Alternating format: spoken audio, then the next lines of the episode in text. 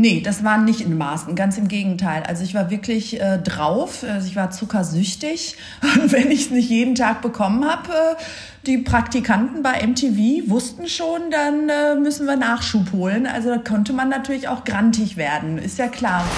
Hey, hier ist Hollywood Tramp, dein LGBTQ Podcast. Ja, hallo und herzlich willkommen zu einer neuen Folge vom Hollywood Tram Podcast, dein LGBTQ Podcast. Ich bin Barry und freue mich, dass ihr auch wieder heute am Sonntag eingeschaltet habt. Und nochmal vielen Dank für alle, die letzte Woche zugehört haben, weil ich habe ja aufgerufen, den Podcast zu bewerten. Darüber freut sich ja jedes Podcaster-Herz und ihr habt es fleißig gemacht auf Spotify und Apple Music. Vielen Dank dafür. Und heute halte ich es kurz, weil ich will direkt zu unserem Gast heute kommen. Ähm, und wie beschreibe ich so eine Person? Also ich fange mal in, mein, in meinen Jugendjahren an und zwar wurde sie nämlich auch bekannt durch MTV. Irgendwann gab es ja MTV Germany ähm, und das war bei mir, lief das hoch und runter und sie war wirklich das Gesicht in den Ende der 90er, 2000er vor allen Dingen. Aber viele kennen sie auch unter anderem vom Wetten. Das hat sie die Außenwetten sympathisch moderiert. Dann war sie bei The Dome zu sehen. Aber heute steht sie für viel mehr. Sie unterstützt unter anderem die Tierrechtsorganisation Peter im Kampf gegen Tierversuche, lebt seit 2006 zuckerfrei und veröffentlichte 2017 ähm, das Buch mit dem Titel Für immer zuckerfrei. Und sie ist ist quasi für mich Deutschlands Anti-Zuckerbeauftragte und nennt sich selber trockene Sugarholic. Anastasia Zamponidis ist bei mir. Herzlich willkommen. Hallo, hallo und äh, danke für das nette Intro und alles richtig recherchiert. Liegt wahrscheinlich auch daran, Anastasia, dass ich dich einfach schon immer verfolgt habe. Ne? Ich habe ja schon eingangs gesagt, ich bin ja so MTV-Kind. Ne? Man muss vielleicht den jüngeren Zuhörern auch erklären, das, was heute so TikTok, Instagram und Facebook ist, das war damals MTV. Ne? Das war so die Plattform, wo alle Jugendlichen eigentlich alles konsumiert haben, was angesagt ist. Ne? Wer da lief, war angesagt und wer da moderiert hat, war eigentlich wie ein Popstar, oder? Ja, so ungefähr kann man sich das vorstellen. Ich glaube, ich war fünf Jahre lang nicht in einem schwedischen Möbelhaus oder ähm, Klamottenladen, weil das nicht ging. Ähm, nicht, weil ich nicht gewollt hätte, aber die Kinder haben geschrien, wenn sie mich gesehen haben. Also es war schon ein bisschen verrückt, ja. Und es war tatsächlich die Zeit kurz vor den Social Medias und so ganz ehrlich, äh, ich glaube, ich finde das ganz gut, dass wir das da noch nicht hatten. Ich glaube, das ist, wäre heutzutage sehr verrückt. Ich kann mich erinnern, in dem Jahr, an, in dem ich aufgehört habe, 2006 bei MTV, ähm, habe ich mich bei MySpace angemeldet. Ja, das war ja. so das erste Portal. Erinnerst du dich? Ja, da war ich auch. Und jeder war mit Tom befreundet. Genau, wir mussten ja, ob wir wollten oder nicht. ja, total. Also ich muss auch sagen, ich bin auch froh, dass wir das damals nicht hatten, weil das kann man sich heute gar nicht vorstellen. Also ich, du hast ja auch äh, TRL hast du ja auch moderiert, ne? Und da haben halt Leute angerufen und sich Musik gewünscht. Genau. So, und man, ne, also es war irgendwie so eine ganz andere Zeit und all diese, diese Moderatoren damals waren irgendwie wirklich wie Popstars. Ne? Da sind ja auch sehr viele TV-Größen hervorgegangen aus dieser ganzen Musikfernsehen. Geschichte. Also deswegen ist es für jemanden wie mich immer so ganz aufregend, wenn man dann auf jemanden wie dich trifft, weil du einfach immer bei mir im Wohnzimmer lief einfach immer MTV und du warst einfach irgendwie immer da. Ja, das habe ich schon mal gehört und äh, das freut mich sehr. Es passt ja auch alterstechnisch, da hast du halt schon früh angefangen, ja, ja sehr bei früh. den Hausaufgaben äh, lief dann nebenbei immer das Verbotene.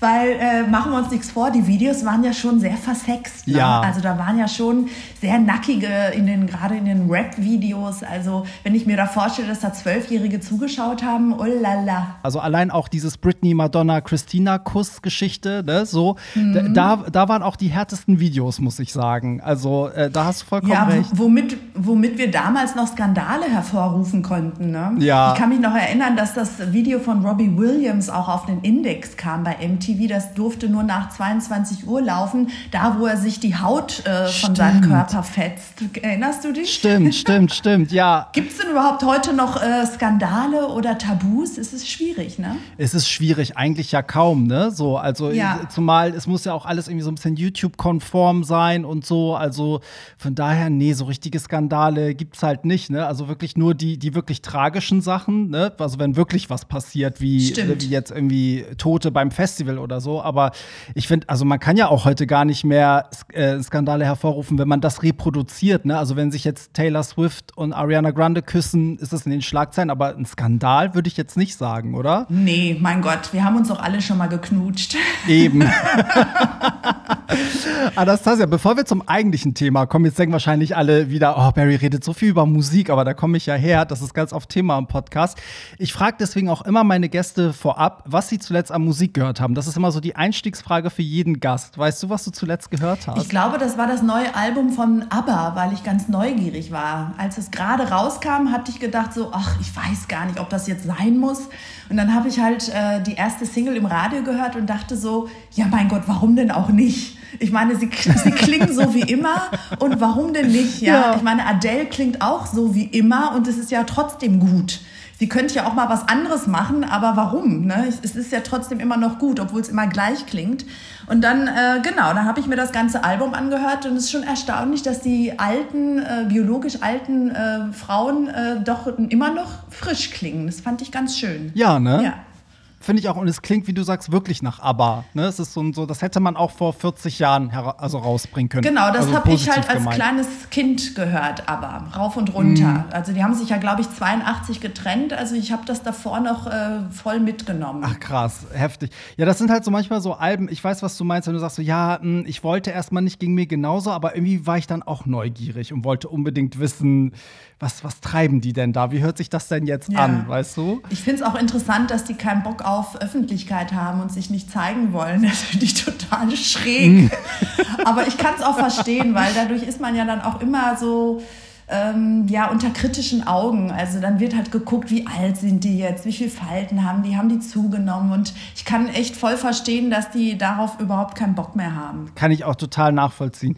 Ich habe zuletzt gehört, äh, Anita, ich weiß nicht, ob sie dir was sagt, das ist in Brasilien ist die ein Megastar, hier in Deutschland kennt sie natürlich wieder kein Schwein, aber ich kann jedem empfehlen, Boys Don't Cry, das geht so ein bisschen in Richtung Dua Lipa Physical, vielleicht auch Blinding Lights von The Weeknd, ist eine geile Nummer und es ist so krass, Anita ist wirklich ein Megastar und hier kennt sie keiner. Ich kriege immer, wenn ich mal auf meinem Blog was über sie schreibe, sind es immer so die Brasilianer, die sagen so, oh, meine Queen. Ja, die kenne ich auch nicht. Ist die denn nur in Südamerika ein Star oder auch in Amerika oder? In Amerika auch. Ja, muss mal gucken. Die hat auch mal einen Song mit Madonna gemacht Aha. und äh, die hat viele Feature. Guck, also, guck sie dir mal an. Ist halt so Pop, ne? So girly Pop, aber ich liebe ja girly Pop. Bist du denn Brasilianer? Nein, ich bin Perser. Ach so, okay. Ich bin, ich bin gar nicht so weit weg von da, wo du herkommst. Stimmt, die Perser und Griechen sind ja sehr gut, ähm, die, die mögen sich ja sehr. Ja, voll, das stimmt. Wir haben so ein bisschen so eine ähnliche Mentalität. Ich habe mich immer mit Griechen immer super verstanden, auch in der Uni und so. Das war immer, das hat immer gleich geweibt. Und wir lieben dasselbe Essen. Oh, und so gutes Essen, ne? Ja, ich habe gerade gestern äh, leider viel zu viel Tahini gegessen. Oh, lecker. Mit Datteln auch noch, Kalorienbomben, aber so lecker. Ach, Datteln sind ja auch so ein persisches, äh, ja. Ne, das gibt es ja en masse bei uns irgendwie. Wird auch immer zum Tee und überall gibt es immer Datteln. Ja, genau, richtig so. Das ist gut, dass du es erwähnst, weil damit kommen wir endlich mal zu dem Thema. Ich gehe ja im Podcast immer wieder mal so Fragen nach und äh, du bist ein Gast, der, der eine ganz große Frage in den Raum wirft, weil das einfach in den letzten Jahren auch dein Thema geworden ist. Ich sag mal so, es ist eigentlich seit 2006 dein Thema, aber so, du bist dann immer mehr Stück für Stück in die Medien damit auch äh, präsent gewesen. Es geht nämlich um Zucker. Also Zucker ist eigentlich so, du bist, ich habe ja schon gesagt, du bist sozusagen die, die quasi die Deutschlands Anti-Zuckerbeauftragte. Du hast es auch mal äh, liebevoll Gift genannt, nennt sich selber ja auch trockener Sugarholic. Deswegen will ich da mal ansetzen, bevor wir so klären, was macht Zucker überhaupt mit unserem Körper.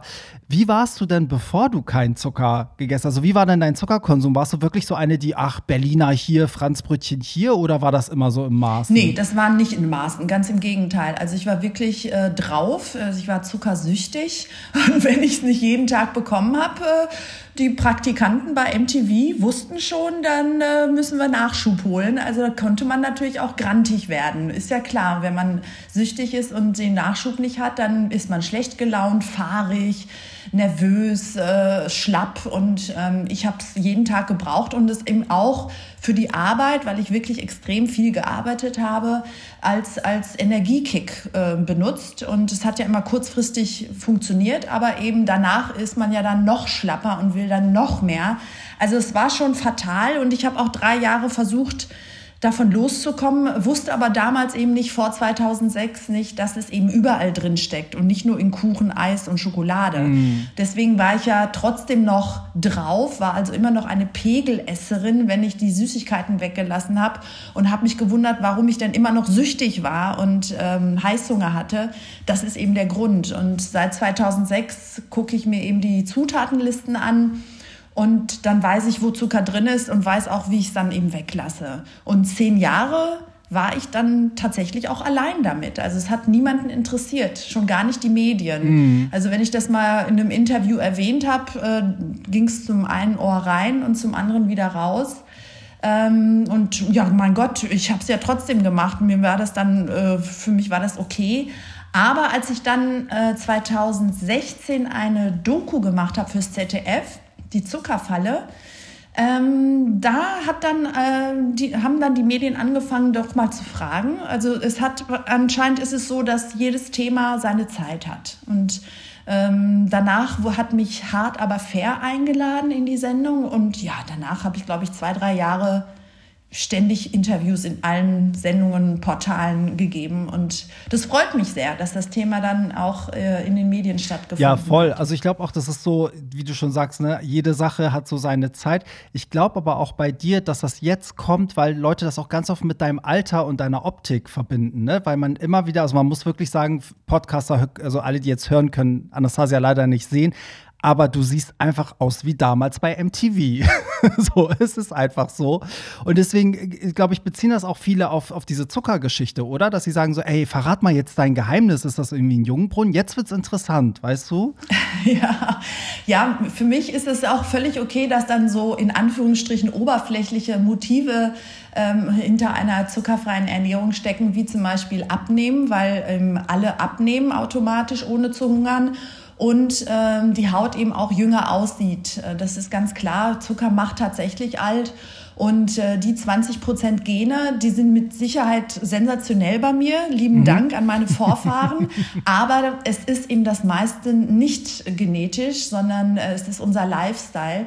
Und Zucker macht tatsächlich alt. Also der Zucker geht in unserem Körper so eine Verbindung ein mit den Eiweißmolekülen und das verklebt dann direkt unter der Haut auch die Kollagenschicht. Diesen Begriff kennen wir ja aus der Kosmetik jetzt. Ne? Das ist diese Schicht, die unsere Haut so schön aufpufft und jung aussehen lässt. Und die wird halt verklebt und dann sieht man eben auch älter aus, kriegt Falten. Und ähm, sobald man das weglässt, merkt man im Spiegelbild, aha, da tut sich was. Ein Jungbrunnen eröffnet sich und äh, mit Anlauf einmal reinspringen. Ja, ich bin äh, tatsächlich schon 53 ähm, und ich kann nur sagen, es ist gar nicht so schlimm. Ja.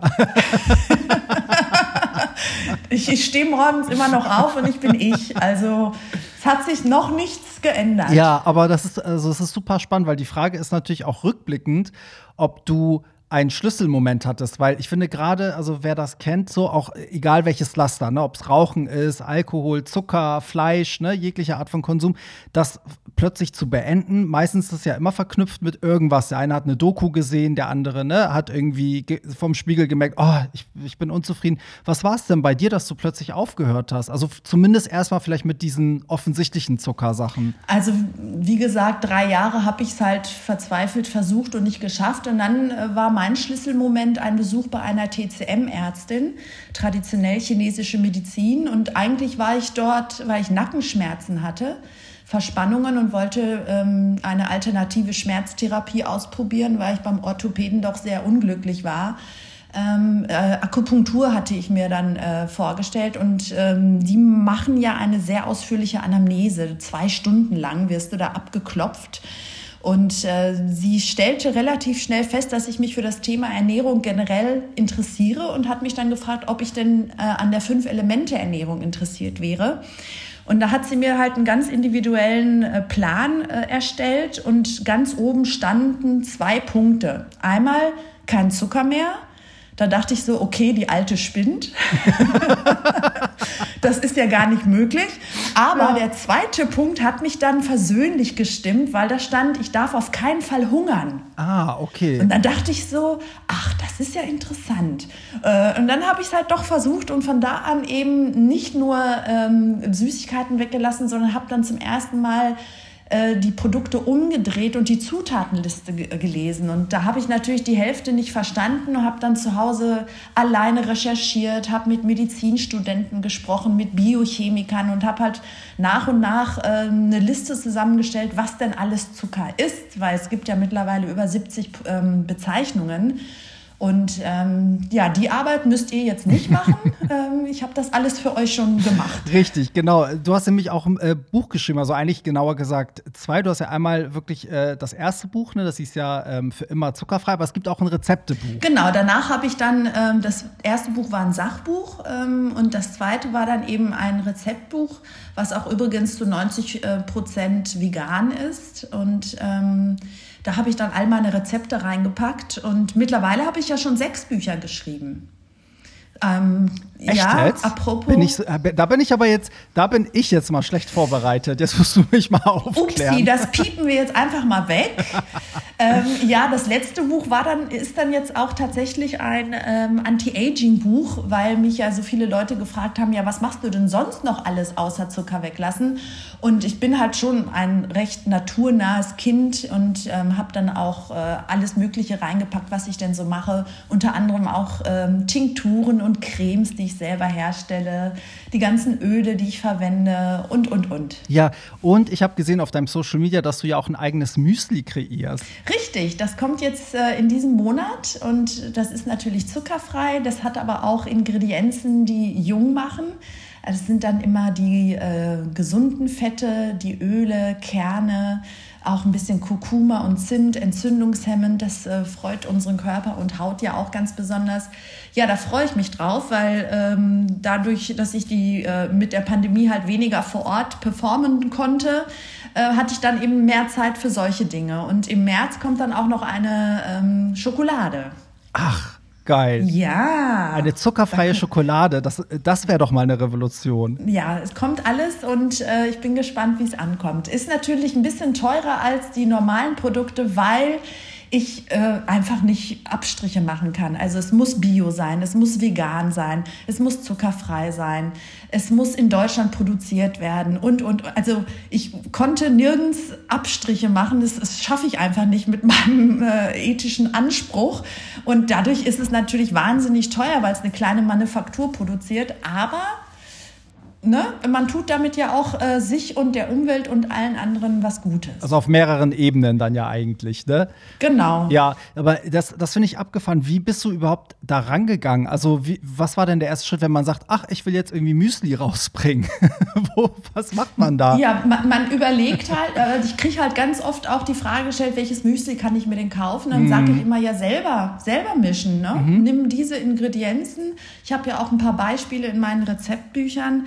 Und ähm, nicht alle haben Lust und die Zeit. Und dann dachte ich mir so, ja, dann machst es halt so, dass die Leute einfach eine Tüte kaufen können und gar nicht mehr gucken müssen, was drinsteckt, weil sie wissen, es ist auf allen Ebenen fein. Jetzt haben wir so viel über Zucker geredet, ne? So, ich glaube, dass ganz viele Hörer vielleicht auch gerade denken so, hä, was ist denn deren Problem? So schlimm ist das ja gar nicht, ne?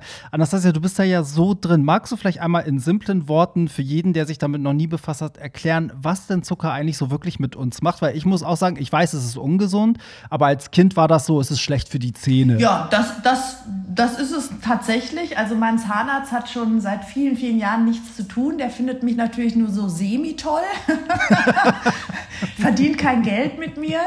Aber ähm, also das, was den meisten halt gefällt, ist, dass man schon mal abnimmt, ohne zu hungern. Weil machen wir uns nichts vor, Deutschland wird immer dicker. Und das Problem ist eben auch, dass Kinder immer dicker werden. Die ähm, Industrie, die ähm, Zuckerindustrie argumentiert, dass es nichts mit dem Zucker zu tun hat, sondern dass wir einfach zu viele Kalorien zu uns nehmen. Ähm, da sage ich ganz klar nein, weil wenn man Zucker zu sich nimmt, kreiert man Heißhunger. Das ist halt diese Spirale. Äh, wir haben ja alle schon mal von diesem Insulin gehört, was ausgeschüttet wird, sobald Zucker im Blut ist, weil es muss ganz schnell aus dem Blut raus, sonst äh, ähm, haben wir ein Problem. Das ist ja dann Diabetes, wenn wir zu hohen Blutzucker haben. Und wenn dieses Insulin die Arbeit getan hat, das ist ein Hormon, was von der Bauchspeicheldrüse ausgeschüttet wird, dann fällt der Spiegel ab und danach haben wir aber wieder Heißhunger. Und das ist nicht nur ein körperliches Phänomen, sondern auch im Kopf. Also wir haben ja dann auch Glückshormone, das Dopamin kennt man auch. Und wenn das wieder abfällt, äh, denkt sich das Gehirn, ich will mehr davon. Und da kommt man in so eine Spirale rein, in der man sich auch gar nicht mehr gut fühlt. Mhm. Nun muss halt jeder für sich entscheiden, fühle ich mich gut, wenn ich Zucker konsumiere.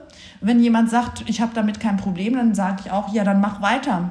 Also äh, es ist ja immer ein Leidensdruck da, um etwas zu verändern.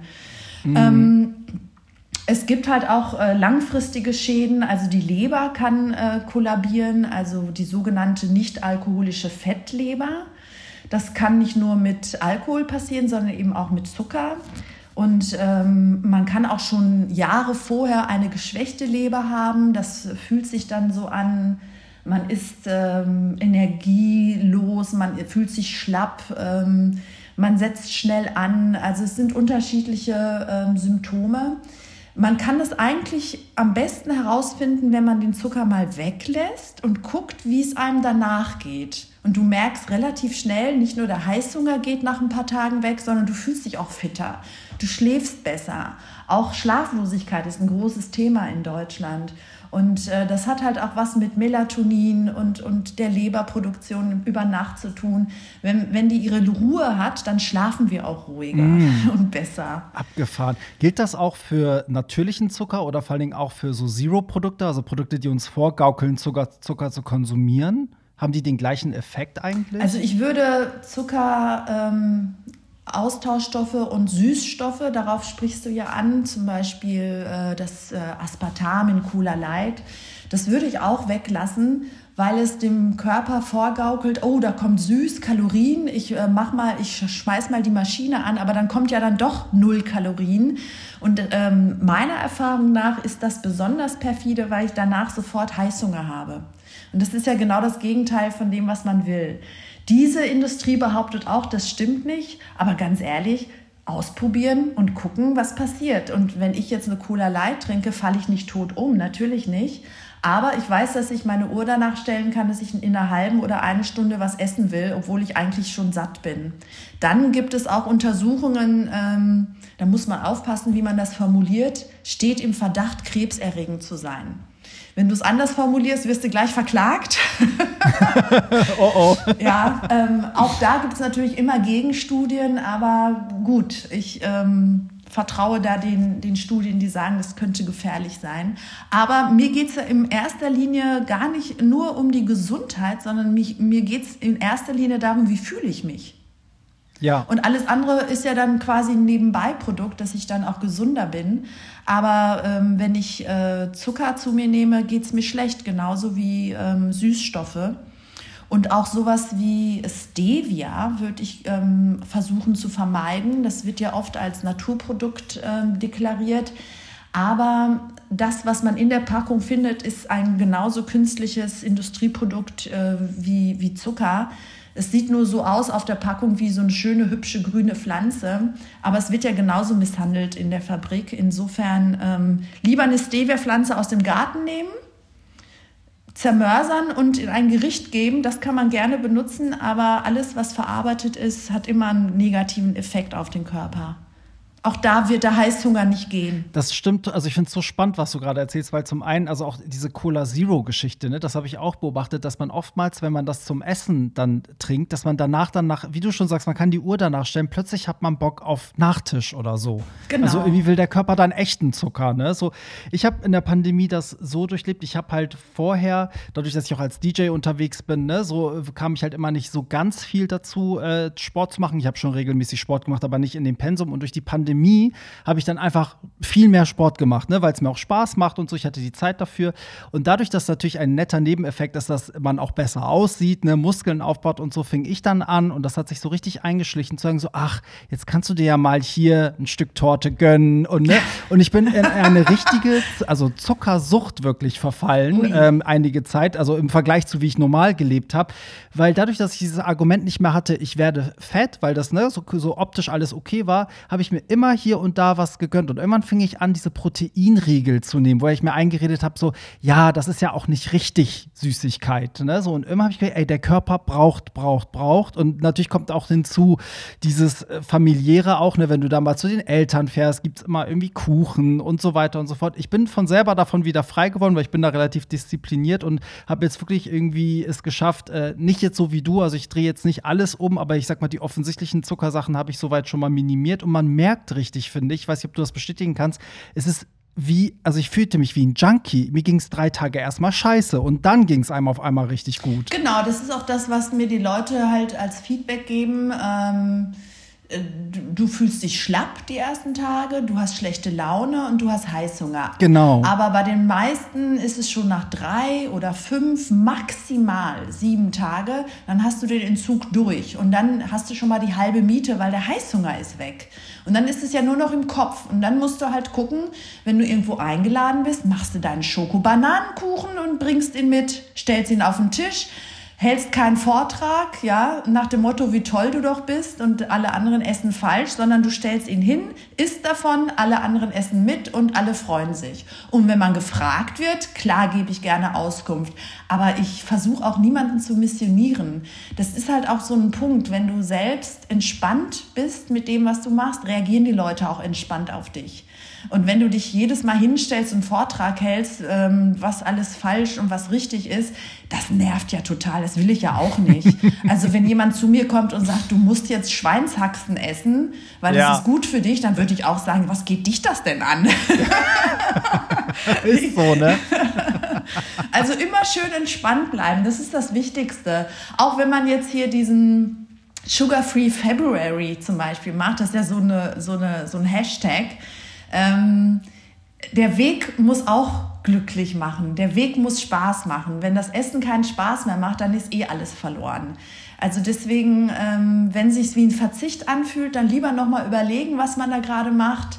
Ähm, ich sage ja auch nicht, wenn ich einen Klotz am Bein loswerde, ich verzichte auf den Klotz, sondern ich bin den losgeworden. Yippie, yippie, yay. Und das ist so das Grundgefühl. Und dann hat man halt Chancen, dass es eben auch eine Ernährungsumstellung wird, als jetzt nur so eine Diät, die ja immer zum Jojo-Effekt führt, weil es zu streng ist. Was sind denn deine Tricks für, für das soziale Umfeld? Wie hast du das dann gemacht? Also ich weiß zum Beispiel, wenn ich zu meinen Eltern fahre und Mama hat Kuchen als Nachtisch gemacht und ich esse den nicht, für sie bricht eine Welt zusammen. Richtig. Mama ist dann ganz traurig. Ja. Du hast gerade schon gesagt, du bringst einfach deinen eigenen gesunden Kuchen mit, also einen zuckerfreien Kuchen mit. Das ist schon mal auf jeden Fall ein guter äh, Tipp. Was, wie hast du das sonst gemacht, auch so im Alltag? Also Mütter und Tanten sind, glaube ich, sehr dankbar, wenn sie ein zuckerfreies Rezept zugesteckt bekommen. Und dann gehen die auch wirklich in die Küche und sind ganz neugierig und backen und machen. Und dann siehe da, beim nächsten Besuch steht dann da ein zuckerfreier Kuchen, also oder Pfannkuchen oder Müsliriegel oder äh, was auch immer. Und ähm, die sind da sehr dankbar, weil sie sehen ja, das Kind isst. Das Kind ist ja nicht essgestört, sondern es isst nach wie vor. Und das ist das Wichtigste. Die Liebe geht in unseren Ländern einfach mal durch den Magen. Da äh, nutzt auch keine Vernunft oder äh, irgendein Gespräch. Äh, das Kind muss essen, sonst stimmt die Welt nicht. ja, ist es wirklich so.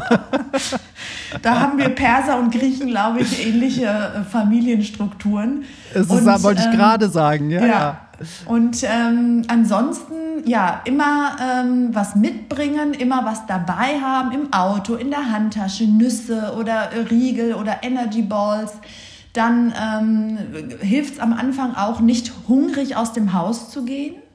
Weil dann äh, sind das immer so schwache Momente, ne? wo man vielleicht dann doch wieder eine falsche Entscheidung fällt, weil man hungrig ist. Das hilft auch auf jeden Fall und ähm, entspannt sein, einfach entspannt sein. Also wie, wie ich schon gesagt habe, ähm, wenn man selbst ähm, gut drauf ist, dann sind die Leute eher neugierig, so nach dem Motto, wieso bist du eigentlich immer so gut drauf?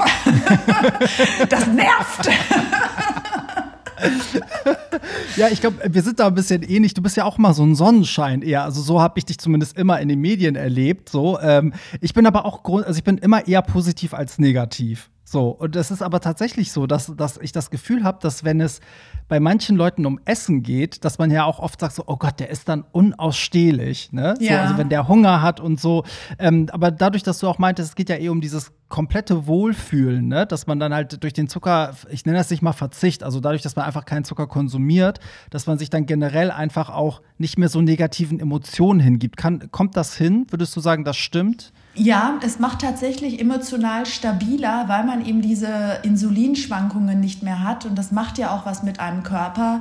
Und äh, mittlerweile sehen das ja auch schon die meisten so, dass Körper, Geist und Seele ja eine Einheit ist. Und wenn der Körper sich entspannen kann, entspannt auch der Geist. Also es ist einfach so. Und ähm, ich würde zum Beispiel auch Leuten, äh, bei denen das eben nicht so ist, äh, wo eben nicht die Sonne jeden Tag scheint, mal zu gucken, ob man das nicht auch mal probiert, weil man merkt es relativ schnell. Es ähm, hat auch was mit den inneren Organen zu tun. Für manche ist es ein bisschen spooky, aber die Fünf-Elemente-Ernährung der traditionell chinesischen Medizin hat da auch ganz klare ähm, Überzeugungen, dass äh, das Essen unmittelbar auch auf unsere Emotionen Auswirkungen hat. Nicht nur auf die Psyche, sondern auch auf die Emotionen. Das ist ein Bereich, der in Deutschland noch nicht besonders viel ähm, Aufmerksamkeit bekommt, aber es fängt schon mal an. Ich kenne eine Universität, im Raum Frankfurt, die sich diesem Thema widmet. Also ich glaube, da wird noch einiges kommen. Ich bin ja immer dafür, dass man alles selber ausprobiert, weil Wissenschaft hin oder her, auch die TCM wird ja immer noch nicht von der Wissenschaft anerkannt, aber sie funktioniert halt trotzdem. Und deswegen würde ich sagen, einfach ausprobieren. Und ähm, das ist das Schöne, dass du wirklich emotional ein bisschen entspannter wirst, was mir als temperamentvolle Griechin sehr gut getan hat. also war es wirklich so schlimm bei dir? Also wirklich so ganz tief und ja. dann wieder ganz. Äh ja, ja, das war schon so. Und ich kann auch, ähm, ich kann auch jetzt hangry werden. Aber dann habe ich halt wirklich Hunger. Das, also wenn ich Hunger habe, dann habe ich richtigen existenziellen Hunger und es ist kein Heißhunger. Ich habe keinen Appetit auf was Bestimmtes. Ich muss dann einfach essen. Aber das, das kann man ja. Das, dann geht es einem wieder gut. das stimmt. Das Furchtbare ist, es erinnert, es hat Parallelen wirklich zu Leuten aus dem Nachtleben, die ich kenne, die halt hart Drogen konsumieren. Mhm. Also äh, ganz oft, ja. wenn du sprichst, denke ich so, oh Gott, ja, das, die sind, also manche von denen sind genauso. Ähm, deswegen, also was eigentlich dafür spricht, dass Zucker auch so eine Sucht einfach auch ist, ne? Ja, also das sehe ich absolut so. Auch da sagen manche, das äh, stimmt nicht, aber ganz ehrlich, wenn du dieses Empfinden so hast, dann und wenn du halt immer wieder mehr davon brauchst, um dich gut zu fühlen, dann ist es eben eine Sucht. Und ähm, es war tatsächlich auch, ich war ja ähm, auch ähm, schon seit 1996 als DJ unterwegs, damals im wilden, illegalen Clubs von Berlin. Und äh, um mich herum haben halt wirklich äh, alle ähm, andere weiße Pulverchen ver verzehrt und ich war eben immer nur auf Zucker. Aber ganz ehrlich, äh, es ist nicht, nicht so viel angenehmer. Ja? Hat, die Folgen sind mm. natürlich jetzt nicht so schnell äh, wie jetzt bei Crack äh, massiv. Aber ähm, es sind tatsächlich Parallelen zu sehen. Und ich habe übrigens auch in einem Gay Club als Resident in den 90ern aufgelegt. Das waren immer die lustigsten Abenden. Ja, kennst du vielleicht noch das WMF in Berlin? Nee, ich kenn, nee da, das war so lange vor meiner Zeit. Legendärer Club. Ja, es ja, gab, ja also stimmt. Das du bist GMF kenne ich noch. Also da, da habe ich noch. Ja, das ist, ist es doch. Das, das meine ich ja. Ja, ja, natürlich. Am Sonntag. Ja, da, genau, ich, da lege ich auch auf. Also da habe ich jahrelang aufgelegt, weil, ne, bis, bis Corona kam, sagen wir so. Ach Mensch, ja, da, äh, genau, Witzig. das war das, der Club WMF und am Sonntag war es das GMF und da habe genau. ich immer ähm, einmal im Monat als Resident aufgelegt. Das waren die lustigsten Abende, wirklich. Ich wurde da so immer gefeiert von den Männern. ich habe es geliebt, ja. Ich war immer die Göttin des Abends. Geil, ey, das finde ich so witzig, weil, weil das ist echt, also ich bin auch immer als Hamburger einmal im Monat sozusagen, war ich da immer gebucht und habe da aufgelegt und es ist einfach, also ich kann es einfach immer nur sagen, also queere Partys sind einfach die besten, so, weil die queeren Leute Musik einfach auch so vergöttern. Das ist einfach ein ganz dankbares, musikaffines Publikum. Ja, und sie vergöttern kleine, schwarzhaarige Griechinnen. Ich weiß nicht warum, aber. Ja. Sie haben es getan, ja. Also es war immer sehr lustig. Ach, witzig. Hast du in, in den letzten Jahren noch mal einfach so aus Spaß aufgelegt? Hast du das noch mal gemacht? Nee, ich habe jetzt, glaube ich, es war, ist jetzt schon zehn Jahre. Also 2012 habe ich aufgehört. Mhm weil ich, äh, also zu MTV-Zeiten hatte ich auch keine Zeit mehr. Da habe ich ja sieben Tage die Woche gearbeitet. Aber nach MTV habe ich dann noch mal ein paar Jahre aufgelegt, jedes Wochenende so in ganz Deutschland, Österreich, Schweiz. Aber ähm, ich habe damals noch eine ZDF-Produktion gemacht und äh, das war einfach nicht mehr vereinbar, wenn ich montags früh um fünf aufstehen musste, ja. um 14 Stunden zu drehen, aber am Samstag äh, die ganze Nacht aufgelegt habe. Also das, äh, habe ich einfach nicht mehr nicht. geschafft. Nee. Ich werde ja auch älter. Nee, das, das, ist doch, das ist doch echt das Dumme an dem Job, ne? Dieses Nachtleben, dass du brauchst halt danach diesen Puffer einfach. Das, du kannst nicht durchmachen genau. und weiterarbeiten. Das geht nicht. Genau, und da ich ja bei, also ich war ja nicht hauptberuflich DJ und deswegen äh, dieses Hin und Her, das habe ich dann mit Anfang 40 dann auch nicht mehr äh, machen wollen, weil mir der äh, Fernsehjob dann auch wichtiger war. Auflegen war ja immer mehr so ein Nebenbei-Hobby. Ich habe das in den 90ern in Berlin ja auch nebenbei gemacht. Ich war ja eigentlich Radiomoderatorin, habe dann jedes Wochenende in den Clubs aufgelegt.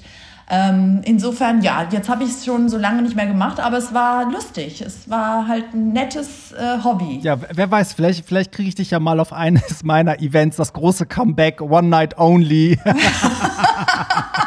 aber nur wenn ich gefeiert werde. Ja, das müssen alle Gäste vorher vertraglich unterschreiben. Okay, dann lass ich mit mir reden. Also das jetzt so, bevor wir zum Ende kommen, ich habe noch eine wichtige Frage und es gibt noch ein weiteres Ritual. Es gibt immer die goldenen Hollywood-Tramp-Fragen, zu denen kommen wir gleich. Aber was hast du denn für ein Gefühl, wo wir jetzt stehen, sozusagen, auch mit deiner Arbeit? Weil ich habe so ein bisschen das Gefühl, also gerade hier in Hamburg, wo ich wohne, in der Schanze, ist es schon sehr vegetarisch, sehr vegan. Also in meinem Supermarkt gibt es mehr äh, Hafermilch als normale Milch. Also da tut sich ganz viel. Es gibt mega viele ähm, Kühlschrankecken, sage ich mal, oder Bereiche, die vegan und vegetarisch sind. Das war früher nicht so. Ich glaube aber, dass ich hier auch in einem sehr hippen, alternativen Stadtteil wohne, wo wir vielleicht auch einen Tick weiter sind. Trotzdem habe ich auch auf Social Media das Gefühl, dass viel mehr Leute hinterfragen, was sie konsumieren und so. Wie ist der Kampf an der Zuckerfront, sage ich mal? Also hast du das Gefühl, dass da jetzt auch so langsam so ein, so ein kleiner Hype kommt, wie es auch mit, mit Fleischkonsum zum Beispiel ja, ist? Ja, ich glaube, der Hype äh, ist schon da und auch eine ganze Weile. Man merkt es ja auch an, an Werbespots und an Verpackungen. Früher, also so vor vier Jahren, stand nirgends zuckerfrei drauf. Keine Werbung hat damit äh, geprahlt, dass sie äh, ohne Zusatz von Zucker arbeiten. Da hat sich tatsächlich was getan. Wir müssen aber leider immer wieder ähm, zur Kenntnis nehmen, dass es eine kleine Gruppe ist, genauso wie am Anfang die Veganer, also eine ganz kleine, aber sehr laute Gemeinschaft war, ähm, die breite Masse ist natürlich immer noch verzuckert und leider geht der Konsum auch nach wie vor nach oben. Das hat natürlich auch damit viel zu tun, dass Kinder massiv beeinflusst werden. Deswegen hoffe ich, dass da wirklich äh, in nächster Zeit mal was passiert, dass Kinder in Ruhe gelassen werden äh, und keine Werbung speziell auf sie abgespielt wird von stark verzuckerten Produkten.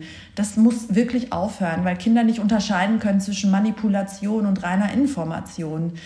Das wäre sehr schön, weil das ist ja dann quasi äh, das Essverhalten für die Zukunft, was da etabliert wird. Ähm, wir müssen noch ähm, einen weiten Weg gehen, aber immerhin ist es eben in den Medien. Und dann dauert es halt auch einige Jahre, bis sich das halt etabliert hat. Genauso war es noch, noch vor der veganen Bewegung, die Bio-Bewegung. Das dauert einfach wahnsinnig lang, bis die Industrie mitfährt. Ähm, und da können wir Konsumenten ja auch helfen, indem wir die stark verzuckerten Produkte einfach mal stehen lassen und nicht mehr kaufen. Punkt. Ja, das heißt auch, weil du auch vorhin sagtest, es gibt irgendwie 70 verschiedene Bezeichnungen für Zucker. Das hast du in deinem Buch auch aufgeschlüsselt, oder? Also genau. kann man da findet man so einen Leitfaden, wie man dann endlich ordentlich einkaufen kann, weil an sowas scheitert es ja immer. Genau, lieber gut vorbereiten und dann mal den äh, Versuch starten, statt jetzt einfach so hoppla die hopp und dazu einfach die Zuckerlisten, die ich ähm, äh, in meinen Büchern habe, abfotografieren dann eine Lupe mitnehmen in den Supermarkt und dann, ja, ja, das ist ja alles extrem klein, ne? Ja, das stimmt. Und das stimmt. Äh, dann einfach mal eine Stunde im Supermarkt verbringen, einfach mal investieren, diese Lebenszeit, das lohnt sich, man wird belohnt und dann einfach aussortieren. Und mittlerweile im Vergleich zu vor 16 Jahren gibt es ja schon einiges äh, an zuckerfreien, also zum Beispiel Senf oder Ketchup oder Gewürzgurken oder auch eine Gemüsepfanne. Das gibt es mittlerweile auch zuckerfrei. Das war früher nicht so. Das heißt, wenn das Label zuckerfrei da draufsteht, kann man sich auch sicher sein, dass da kein Zucker drin ist oder versuchen da noch welche irgendwas anderes reinzumischen, was Zucker ist, aber aus irgendwelchen Gründen nicht so bezeichnet wird und da rein darf. Ja, du kannst leider nicht danach gehen. Da steht vorne zuckerfrei drauf. Ich drehe das Produkt um und dann sind dann fünf Zuckersorten drin. Zucker äh, wird halt, ja, Zucker wird halt eben nur dieser Würfelzucker, der, der ähm, Traubenzucker genannt. Ähm, Maltodextrin zum Beispiel äh, ist offiziell jetzt kein Zucker, sondern es ist Maltodextrin, aber es ist halt auch ein Zucker. Insofern, der Körper reagiert halt auch ähnlich drauf und es ist ein Süßungsmittel und dann wirst du wieder diesen Heißhunger haben. Insofern kann man sich darauf leider nicht verlassen. Das heißt, Eigeninitiative. Genau, die Listen mhm. muss man nicht auswendig lernen, einfach mitnehmen und dann äh, kann man halt checken. Du fragst nicht ab. Nein. Hefte nein, raus, nein. Klassenarbeit. Ja, genau. Schön wär's. Gut, Anastasia, kommen wir zu den drei goldenen Fragen. Die sind immer so, so random in den Raum geworfen und du sagst einfach, was, was dir dazu einfällt. Ähm, früher waren es immer die gleichen. Irgendwann habe ich gemerkt, es, mehr, es macht mehr Spaß, wenn es auf den Gast zugeschnitten ist. Deswegen für dich extra vorbereitet. Welches Produkt hat dich am meisten geschockt bezüglich versteckter Zucker? Gewürzgurken. Da steckt Zucker drin. Ja. Da steckt Zucker drin. Wer, wer kommt denn da drauf? Wer meine, also wer kommt da drauf, dass in Gewürzgurken Zucker drin ist? Es ist auch schwierig, welche ohne zu finden. Im Biomarkt gibt's die. Mhm. Dann finde ich es aber auch ein bisschen unverschämt, wie teuer die dann sind. Aber äh, immerhin gibt's die. Also da, da war ich wirklich geschockt. Salami fand ich auch ein bisschen schräg. Krass. Aber Krass. ist so, ja. Aber dabei kann man Gewürzgurken sehr gut auch selber machen, muss ich sagen. Das, Stimmt, Äh, das ist stimmt. eigentlich voll easy. Das ist ja meistens immer nur so ein bisschen Essig und geile Sachen mit rein und dann Ja. ist das. äh, Das schmeckt immer geiler, wenn man das Gefühl hat, man hat es selber gemacht. Irgendwie, Stimmt. weil man dann so stolz auf sich ist. Salz und Ähm, Gewürze noch rein und fertig. Eben. Äh, welches Produkt hat dich positiv überrascht? Wo dachtest du, was hatte in deinem Kopf einen viel schlechteren Ruf, wo du dann dachtest, so, hm, ist gar nicht so voller Zucker, wie ich dachte? Es gibt mittlerweile Kartoffelchips ohne Zucker. ah, Halleluja. Ja, da denkt man ja auch so, oh, böse, böse. Nun gut, man muss halt sagen, dazu sagen, äh, sehr viel Fett dafür. Ähm, wenn man sich's leisten kann, äh, so eine Tüte ist dann für mich quasi so viel Kalorien wie eine Hauptmahlzeit. Ich bin ja auch klein. Ich bin nicht nur alt, sondern auch klein. da ist 500 Kalorien tatsächlich eine Vollmahlzeit. Aber ähm, da war ich doch positiv überrascht, dass es halt mittlerweile Kartoffelchips ohne Zucker gibt. Da kann man auch mal zuschlagen. Ich hätte nie gedacht, dass Kartoffelchips Zucker haben. Ich hätte jetzt an Salz und Fett gedacht, wirklich. Ja, sie haben halt ein ganz perfides äh, System. Das ist so eine ganz spezielle Kombination von Salz, Fett und Zucker. Und das wurde auch jahrzehntelang ähm, untersucht, wo denn der Punkt ist äh, an der Kombination dieser drei Stoffe, wo das Gehirn am meisten ausrastet, sodass man beim nächsten Mal unbedingt wieder genau diese Tüte kaufen muss. Also es ist schon eigentlich moralisch sehr verwerflich, aber äh, nachvollziehbar, wenn man viel Geld verdienen will. Das ist so abgefahren. Ähm, so, und die letzte Frage. Wenn du noch mal die Möglichkeit hättest, im Rahmen einer Musiksendung einen Star zu interviewen, wen hättest du gern auf deiner Couch? Es sind zwei Frauen, die mich als äh, sehr junge Frau beeinflusst haben und äh, die habe ich beide noch nie interviewt. Es wird auch nie wieder passieren, aber Madonna und Kate Bush. Echt? Das waren meine Heldinnen, als ich sehr klein war. Und ähm, ja, ein Kollege von mir hat Madonna, glaube ich, schon zweimal interviewt, damals zu MTV-Zeiten. Ich durfte das leider nicht. Das wäre sehr schön gewesen. Also diese zwei Frauen, die gleich alt sind, genau zehn Jahre älter als ich, die unterschiedlicher nicht sein könnten. Wollte ich gerade sagen, in- ja. ja, unterschiedliche Seiten meiner Persönlichkeit angesprochen haben. Und äh, ich vergötter Kate Bush. Ähm, und Madonna war halt für uns in den 80er Jahren als junge Teenager-Mädels natürlich, ja, das kann man heute kaum nachvollziehen, aber die hat halt Tabus Ja. gebrochen.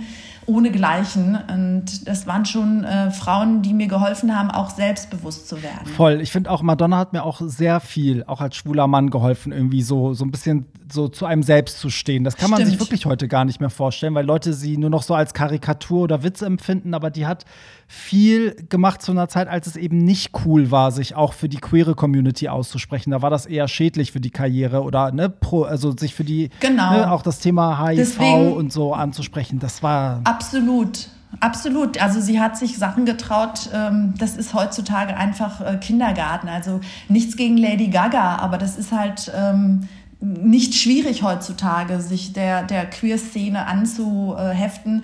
Äh, in Madonnas Zeiten war das schon sehr äh, strange, aber ich habe ja auch ähm, immer mehr Zeit in der queeren Szene verbracht als woanders. Für mich war das auch immer normal. Ja. Aber für die gesamte Gesellschaft eben nicht. Insofern, sie, sie ist äh, äh, seltsam heute, ja. Ich finde ihre äh, Postings bei Instagram sehr seltsam. ähm, aber sie ist halt auch eine Künstlerin und was immer sie macht, sie darf. Sie hat die Narrenfreiheit. Sie hat sich das erarbeitet. Sie darf machen, was ja, sie will. sie hat den Weg geebnet und jetzt hat sie Narrenfreiheit irgendwie. genau. Aber sag mal, was hat denn dein Kollege gesagt, wie das Interview war? Die beiden Interviews mit ihr. Hast du da mal nachgefragt? Ja, äh, sie hat wohl auch mit ihm geflirtet. Sie hätte zu ihm gesagt, er sehe aus wie äh, der schwarzhaarige Brad Pitt. Ah, krass.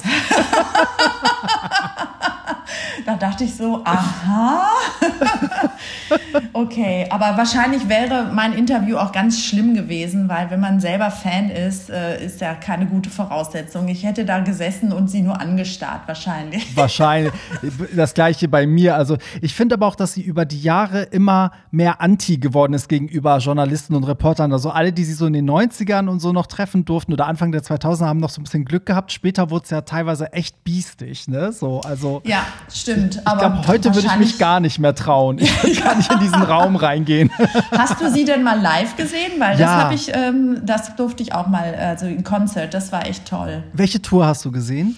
Ich habe sie 2001, äh, dieses Album, äh, wo sie mit dem Cowboy-Hut drauf ist. Ähm, wie hieß das nochmal? Siehst du schon? Ähm, Music. Ja, genau. Nee, davor Ja. doch. Nee, warte mal. Ja, egal. Ich bin halt schon alt. Ich habe auch, ich werde vergesslich. Alten Namen kann ich mir nicht merken. Und dann habe ich sie auch äh, 2005 bei den MTV Awards in Lissabon gesehen. Da war sie Mhm. der erste Act. Und da, Stimmt, da hat sie Hang Up performt. ja, Ne? in dieser Disco-Kugel. Ja, die dann so hochfuhr. Oh, Ja. das war. Und ich war Ja. äh, in, diesem, äh, in diesem Bereich zwischen Publikum und Bühne, weil ich vorher noch Interviews auf dem roten Teppich gemacht habe. Und da wartete ich dann, äh, bis ich dann auch auf meinen Platz gehen konnte. Und als ich da stand und wartete, schoss sie an mir vorbei und ist auf die Bühne gegangen. Also bevor die Show Geil. losging. Und ich so, oh, die ist ja klein. So wie ich. Nein, noch etwas kleiner, mein Lieber. Sie ist noch drei Ja, Zentimeter kleiner als ich. Das mich sehr stolz gemacht. Oh, Wahnsinn. Also, das du hast einfach die geilsten MTV-Zeiten mitgenommen. Auch so mit den Music Awards und so. Da kannst du richtig stolz drauf Ja, das sein. Da, da kannst du auch schön. noch mal Bücher drüber schreiben, glaube ich, in ein paar Jahren. Ja, äh, theoretisch ginge das, das stimmt. Das waren wirklich tolle Zeiten. Also Absolut. trage ich auch gerne in meinem Herzen mit mir mit. Ja, voll. Ich danke dir so sehr. Ich könnte stundenlang ja mit dir weiterreden. Ne? Ich finde es bewundernswert. Das machen wir einfach beim nächsten Mal. Ma- Dann machen ja, wir einfach weiter. Machen wir. Oder wenn du mal in Hamburg bist, machen wir mal richtig, dass wir uns auch mal sehen ne? und dann vielleicht irgendwie auch noch mal Sehr was, gerne. was aufzeichnen. Oder wie gesagt, ich, ich mache wirklich das Anastasia Comeback äh, des Jahres an den Turntables auf einer meiner Partys, wenn es dann endlich wieder losgeht. Wer weiß, vielleicht machen wir auch sowas mal. Aber nee, großen Respekt vor, wie du dich auch in dieses Thema eingearbeitet hast, weil ich finde, du hast sehr viel Arbeit für, also du hast es uns allen jetzt leichter gemacht, ne, äh, mit der Das freut mich. Zuckergeschichte. Das muss man auch mal sagen. Also Pionierarbeit geleistet und ich hoffe, dass das Thema ähm, auch weiterhin vorankommt. Alles Gute wünsche ich dir. Vielen Dank, es war mir eine Freude. Ähm, einen Finger meiner, weg von Snickers und Co. Ja, kein Problem. Es war mir eine Freude, einen meiner kleinen Zuschauer von damals persönlich Ja. zu treffen. Und äh, ja, dann weiterhin viel Erfolg mit deinem Podcast und deinen Partys. Und wir reden mal über ein Comeback. Das machen wir. Absolut, absolut. Wir haben uns ja auch auf Social Media und für euch alle zu Hause, ihr findet, ich verlinke auf jeden Fall, ähm, das sage ich mal, das, das entscheidende Buch wird ja für immer zuckerfrei eigentlich sein, oder? Würdest du sagen, für den Einsteiger? Ich würde dann gleich die Rezepte mitnehmen, äh, für immer zuckerfrei meine Glücksrezepte, weil da mache ich Aufklärung plus Rezepte. Ich glaube, das ist dann sehr hilfreich nach meiner Erfahrung, dass die Leute gleich loslegen können. Genau, packe ich beides mit Verlinkung in die Show Notes. Ihr findet auch Anastasias Instagram in meinen Show Notes, weil da könnt ihr ja auch ein bisschen folgen und kriegt vielleicht mal mit, wenn dann endlich der Schokoriegel da ist oder das Müsli da ist. Und ähm, ja, Anastasia, nochmal vielen Dank und an euch zu Hause auch vielen Dank und wie immer Lob und Kritik an Hollywood Tramp. Instagram ist immer am besten und wir hören uns nächsten Sonntag wieder. Bis denn, bye. Tschüss. Das war's. Nicht traurig sein. Mehr Hollywood Tramp findest du im Netz unter hollywoodtramp.de und bei Instagram at hollywoodtramp.